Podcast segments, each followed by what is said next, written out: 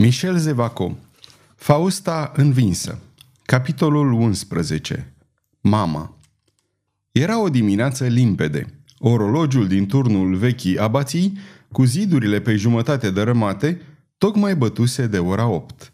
În hățișurile de pe coastele colinei Montmartre, mărăcinarii, cintezoii și vrăbile ciripeau vesele. Cu toate acestea, Fausta, care în clipa asta urca pe lângă gardurile colinei, N-avea urechi pentru ciripitul păsărelelor. Ajunsă sus, litiera se opri. Fausta coborâ, dar în loc să bată în poarta cea mare a abației, se îndreptă spre cele câteva colibe care fuseseră ridicate în jurul mănăstirii benedictinelor și intră într-o casă sărăcăcioasă. Interiorul era la fel de mizer ca și exteriorul acestei cocioabe. O femeie, așezată în pragul ușii, torcea din caier. Văzând-o pe Fausta, femeia se ridică grabnic și murmură. Doamna cea bună din Paris! Ei, ce faci, femeie?" zise cu glas vesel vizitatoarea. Așa de vreme te-ai și apucat de treabă?" Vai, nobila mea doamnă!" zise țăranca. Uite că îmbătrânesc și că se apropie ceasul când voi fi nevoită să-mi iau rămas bun de la lumea asta și atunci îmi țes giulgiul." Fausta rămase încremenită. Bătrâna o privea nedumerită de uluirea ei. Datorită domniei voastre, nobila mea doamnă, spuse ea, datorită bănuților de aur pe care mi-ați dat, giulgiul meu va fi făcut din inul cel mai frumos și o să mai rămână bani ca să plătesc dinainte slujbele pentru mântuirea sufletului meu și încă va mai rămâne destul pentru scutecele copilului pe care fica mea îl va aduce pe lume. O să-ți mai dau și alți bani, zise Fausta, dar spune ai făcut ceea ce ți-am cerut?" Da, nobila mea doamnă, de când cu binecuvântata vizită a domniei voastre, fiul meu nu mai slăbește din ochi pe țigancă, o urmărește pas cu pas, după poruncile domniei voastre, fără să se arate la față dinaintea ei, se înțelege. Și de atunci încoace ea n-a mai încercat să se îndepărteze de aici? Nu. Țiganca dă târcoale sfinte abații fără să intre vreodată înăuntru, dar și fără să se îndepărteze prea mult de ea – când îi se face foame, vine aici. Îți voi răsplăti sârguința, zise Fausta. Facă-se voia domniei voastre, răspunse bătrâna, luând cei trei sau patru scuzi de aur pe care îi întinse vizitatoarea. Și unde e acum țiganca?" întrebă Fausta. A plecat de când au prins să cânte cocoșii. Umblă de colo-colo și îi place să se odihnească adesea lângă crucea aia neagră pe care, desigur, ați văzut-o, nobila mea doamnă. Cel mai des dă târcoale abației. E bine, femeie, vrei să trimiți pe cineva după fiul dumitale?" Țăranca, ieșind în prag, spuse câteva cuvinte unui țânc care porni în goana mare. 20 de minute mai târziu sosea și fiul țărâncei. Unde-i țiganca?" întrebă Fausta. Acolo, arătă tânărul, întinzând brațul în direcția mănăstirii. Dumă la ea. Țăranul se înclină și porni înaintea Faustei, merse până lângă zidurile mănăstirii și ajunse la spărtura de lângă pavilion. Acolo, Fausta o zări pe Saizuma, care, șezând pe o piatră și dominând astfel grădina de zarzavata mănăstirii, privea țintă drept în fața ei. Poți pleca, îi spuse ea călăuzei. Atunci Fausta a trecut prin spărtură fără ca țiganca să pară da atenție. Când ajunse în grădină, se întoarse spre Saizuma și cu un glas foarte blând îi spuse Biată femeie, biată femeie, biată mamă! Saizuma își plecă privirea asupra femeii care îi vorbea astfel și o recunoscu pe dată. Saizuma nu văzuse pe Fausta decât câteva clipe în odaia stareței, Claudine de Beauvilliers, și totuși o recunoscu. Ah, rostia cu un soi de repulsie. Domnia ta ești aceea care mi-a vorbit de episcop. Fausta era uluită, dar hotărâ să profite de ceea ce socotea a fi un acces de luciditate. Leonor de Montagu, zise ea, da, eu sunt aceea care ți-a vorbit de episcop. Eu sunt aceea care te-a condus până la el în pavilionul acela, dar credeam că poate îl mai iubești încă. Episcopul a murit, zise Saizuma cu glas înfundat. Fausta își plecă privirea cugetând la ceea ce îi putea spune pentru a trezi o scânteie de rațiune în acest creier. Așadar, crezi că episcopul a murit? Fără doar și poate, zise Saizuma cu o liniște sălbatică. Altfel aș mai fi eu în viață? Ei bine, poate că ai dreptate mai mult decât crezi, dar ascultă-mă, sărmană femeie, mult ai mai suferit în viață. Boala mea nu-i dintre acelea care pot fi alinate, zise Saizuma cu blândețe, și e de ajuns că mai plâns din suflet. Ce frumoasă ești! Leonor, ai fost încă și mai frumoasă, spuse năbușit Fausta. Ai suferit mult, ți-a sângerat inima, Leonor. Iată de ce nu mai crezi în fericire, dar dacă ți-aș spune că mai poți fi încă fericită... Nu sunt Leonor, eu sunt Saizuma, țiganca ce hoinărește prin lumea largă, ghicindu-le oamenilor în palmă.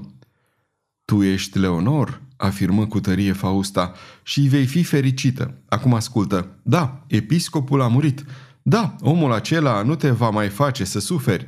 Există însă cineva care mai trăiește încă și te caută și te adoră. Acela care te-a iubit, acela pe care l-ai iubit. Cine e acela? întrebă cu nepăsare țiganca. Jean. Saizuma tresări și ciuli urechea ca și când ar fi auzit o voce care îi vorbea de foarte departe. Jean? murmură ea. Da, poate. Da, cred că am auzit de numele ăsta. Jean, duce de Kervilliers, repetă Fausta. Saizuma păli. Se ridică dreaptă. ce cu numele ăsta?" băigui ea cu durere în glas. E numele aceluia pe care l-ai iubit," îi spuse Fausta cu un ton autoritar. Jean de Kervilliers este acela care trebuia să fie soțul tău. Vezi bine că îl mai iubești încă de vreme ce tremuri și te faci albă la față doar auzindu-i numele. Aduți aminte, Leonor, aduți aminte. Aduți aminte cât erai de fericită când îl așteptai, când din vechiul balcon al palatului Montagu îl pândeai să sosească. Da, da, murmură țiganca cu avânt. Adu-ți aminte cum te prindea în brațe și cum simțeai că te sfârșești când te săruta Jean de Kervilliers. El te adora și dacă dintr-o fatalitate v-ați despărțit, află că a suferit la fel de mult ca și tine. El însuși mi-a spus-o. N-a încetat să te iubească. Încă te mai caută. Nu vrei să-l vezi?" Saizuma, smulgându-și mâinile din strânsoarea Faustei și le aduse în fața ochilor de parcă o lumină prea puternică ar fi orbit-o. Fremăta toată, trupul era străbătut de fiori. Crâmpeie de imagini în trecutul ei o asaltau. Numele acesta, Jean de Kervilliers, era o făclie care îi lumina din plin tainițele întunecate ale minții. Fausta o cerceta cu atenție pătimașe pe care o dădea tuturor lucrurilor ce le săvârșea. Urmează-mă, spuse ea, îți jur că într-o bună zi, curând, îl vei revedea pe acela pe care îl iubești. Palpitând, Saizuma o urmă pe femeia aceasta care păstra asupra ei un prodigios ascendent.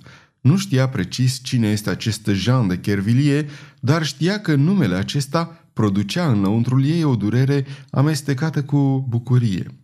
Fausta intră în pavilion. Saizuma o urmă tremurând. O!" exclamă ea. Aici l-am revăzut pe episcop. Dacă ți-e cât de puțin milă de mine, fă să nu-l mai văd niciodată. Dar pe Jean de Kervilliers? Un zâmbet lumină chipul fermecător al nebunei. Pe el aș vrea să-l văd. Totuși nu-l cunosc, dar trebuie să-l fi cunoscut. Îl vei revedea, ți-o jur. Acum ascultă-mă, Leonor.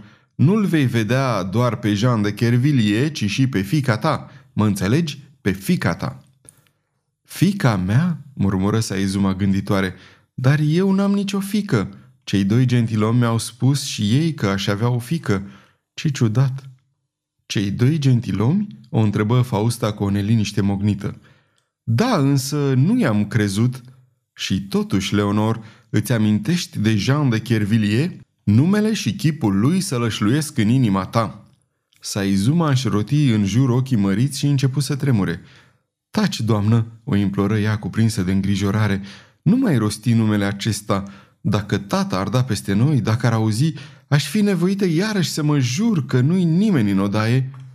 Da, o dojeni Fausta, ar fi îngrozitor, Leonor, dar ar fi și mai îngrozitor dacă bătrânul baron ar bănui adevărul pe care l ascunzi. Brusc Saizuma și acoperi fața cu mâinile, scoase un țipăt slab. Masca mea, murmură ea, Masca mea roșie ca rușinea care mi-acoperă fruntea. Am pierdut-o, doamnă, nici nu știți. Nu veți ști niciodată. Ba știu, știu care este rușinea ta și care este fericirea ta, Leonor. Taina ta, taina ta scumpă pe care o ascunzi de tatăl tău, dar pe care i-ai spus-o aceluia pe care îl iubești, o știu. Vei fi mamă, Leonor. Mâinile sa izumei căzură neputincioase de-a lungul trupului. O nespusă uimire se citea pe chipul răvășit. Mamă?" întrebă ea. Așa ai spus?" Nu e asta taina ta? Nu e adevărat că Jean știe și că te va lua de soție?" Da, da!" repetă repezit nefericita, căci tatăl meu nu trebuie să afle greșeala în care am căzut. Copilul meu, doamnă, bietul meu îngeraș, dacă ai ști cât îl iubesc, cum îi vorbesc, va purta un nume de care va fi mândru. Copilul tău, fica ta vrei să spui? O, oh, încearcă să-ți aduci aminte. Fă un efort. Mamă, ai fost mamă. Adu-ți aminte, Leonor. Adu-ți aminte piața înțesată de lume, mulțimea, clopotele care bat dangăt de moarte, preoții care te sprijină? Spânzurătoarea! urlă Saizuma trăgându-se îndărătă nebunită până într-un colț al pavilionului. Stăpânită în întregime de scopul său infernal, stăpânită în întregime de planul său, prefăcută în gâde care chinuie fără milă, Fausta alergă spre ea și o ridică. Ascultă, ți s-a iertat pedepsa, fiindcă trăiești. Da, da, trăiesc. Oare prin ce minune? Trăiesc, dar ce s-a întâmplat în mine? S-a întâmplat că ești mamă, s-a întâmplat că pruncul lui Jean de Kervilliers a venit pe lume și că pentru acest copil nevinovat ți s-a iertat pedapsa. Cum? băigui țiganca. Am o fică.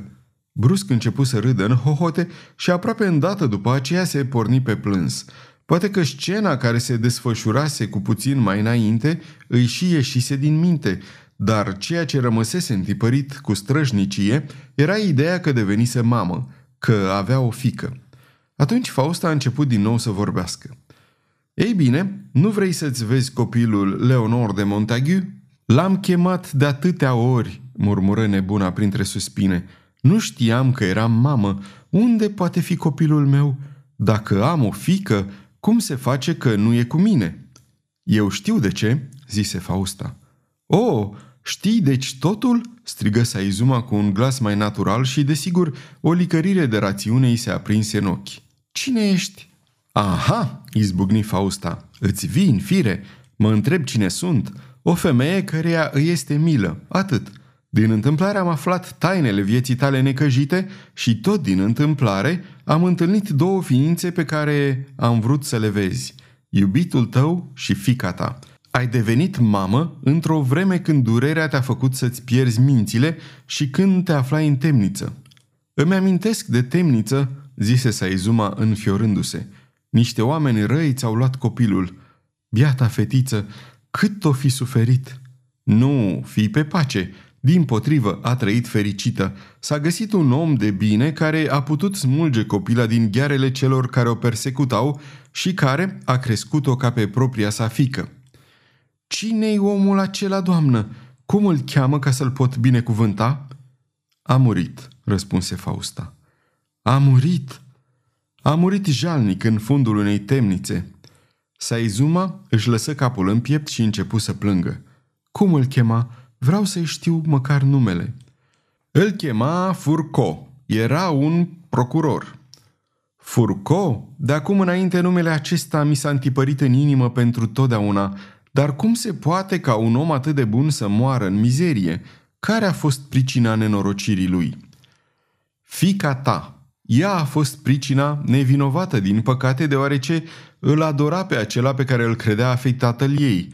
Procurorul Furco, omul acesta demn, a vrut să-ți crească fica într-o religie care era și a ta. Amintește-ți, tatăl tău nu era catolic. Nu, noi nu mergeam niciodată la biserica catolică. Furco a vrut deci ca Jean, fica ta, să fie crescută în religia hugenoților, care era religia ta și a tatălui tău, o religie proscrisă. Da, da, ce păcat! Câți dintre ai noștri n-au murit? E adevărat, Furco a fost deci denunțat ca eretic și aruncat în temniță unde a și murit. Denunțat? O, oh, dacă l-aș cunoaște pe denunțător, i-aș smulge inima din piept. Atunci Fausta spuse cu glas tărăgănat.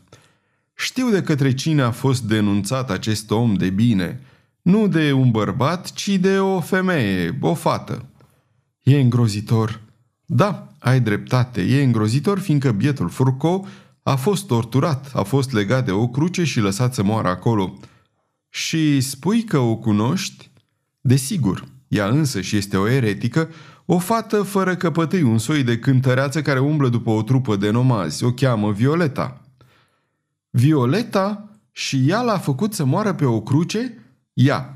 Dar mi se pare că numele de Violeta nu ți este cu totul necunoscut. Așa-i, o cunosc, zise Saizuma cu glas mohorât. Am trăit alături de ea fiindcă și eu umblam după o trupă de nomazi. Ea cânta, vocea ei îmi mergea drept la inimă. Câteodată când o priveam, îmi venea să o strâng în brațe, dar părea că e frică de mine. Sau mai degrabă era o făptură perversă, zise cu glas înăbușit Fausta. Era o fată dintre acelea care n-au milă de nimic și de nimeni, pentru că n-avea milă de suferința ta. E adevărat, spuse Saizuma suspinând. Sigur că era o făptură foarte perversă de vreme ce l-a putut denunța pe binefăcătorul fiicei mele. Uite ce e, doamnă, hai să nu mai vorbim despre ea. Totuși merită să îi se dea o pedapsă. Da, da, și încă o pedapsă cumplită. Praful să se aleagă de această fică a diavolului dacă o la mea a suferit din pricina ei. Bineînțeles că a suferit pentru că și ea a zăcut în temniță. De altfel, o să ți-o spună singură. O să mi-o spună? Deci o voi vedea? Așa ți-am făgăduit. Când? A, doamnă, dacă ar fi așa, dacă cel puțin aș putea ști ziua. Chiar și mâine, zise Fausta, dacă este cu putință. Cel mai sigur peste câteva zile. Ți-o jur că o voi vedea și pe blestemata de Violeta, numai că trebuie să faci ce-ți spun eu. În timpul celor câteva zile cât o să o caut pe Jean, ca să ți-o aduc, trebuie, trebuie să nu fim văzute împreună, înțelegi? O să stau ascuns în vârful muntelui, cunosc niște oameni de treabă care îmi dau de mâncare și mă lasă să dorm noaptea la ei. Acolo am să mă retrag. Și acolo îți voi aduce fica, pe Jean. Vino, zise Saizuma radioasă, transfigurată, vino să-ți arăt casa acelor oameni. Țiganca porni cu avânt, trecu prin spărtura din zid și ajunse la coliba în care intrase Fausta puțin mai înainte. Acum, își zise Fausta, acum cred că nici chiar Dumnezeu nu-i mai poate scăpa. Îi țin pe toți în mâna mea. Sfârșitul capitolului 11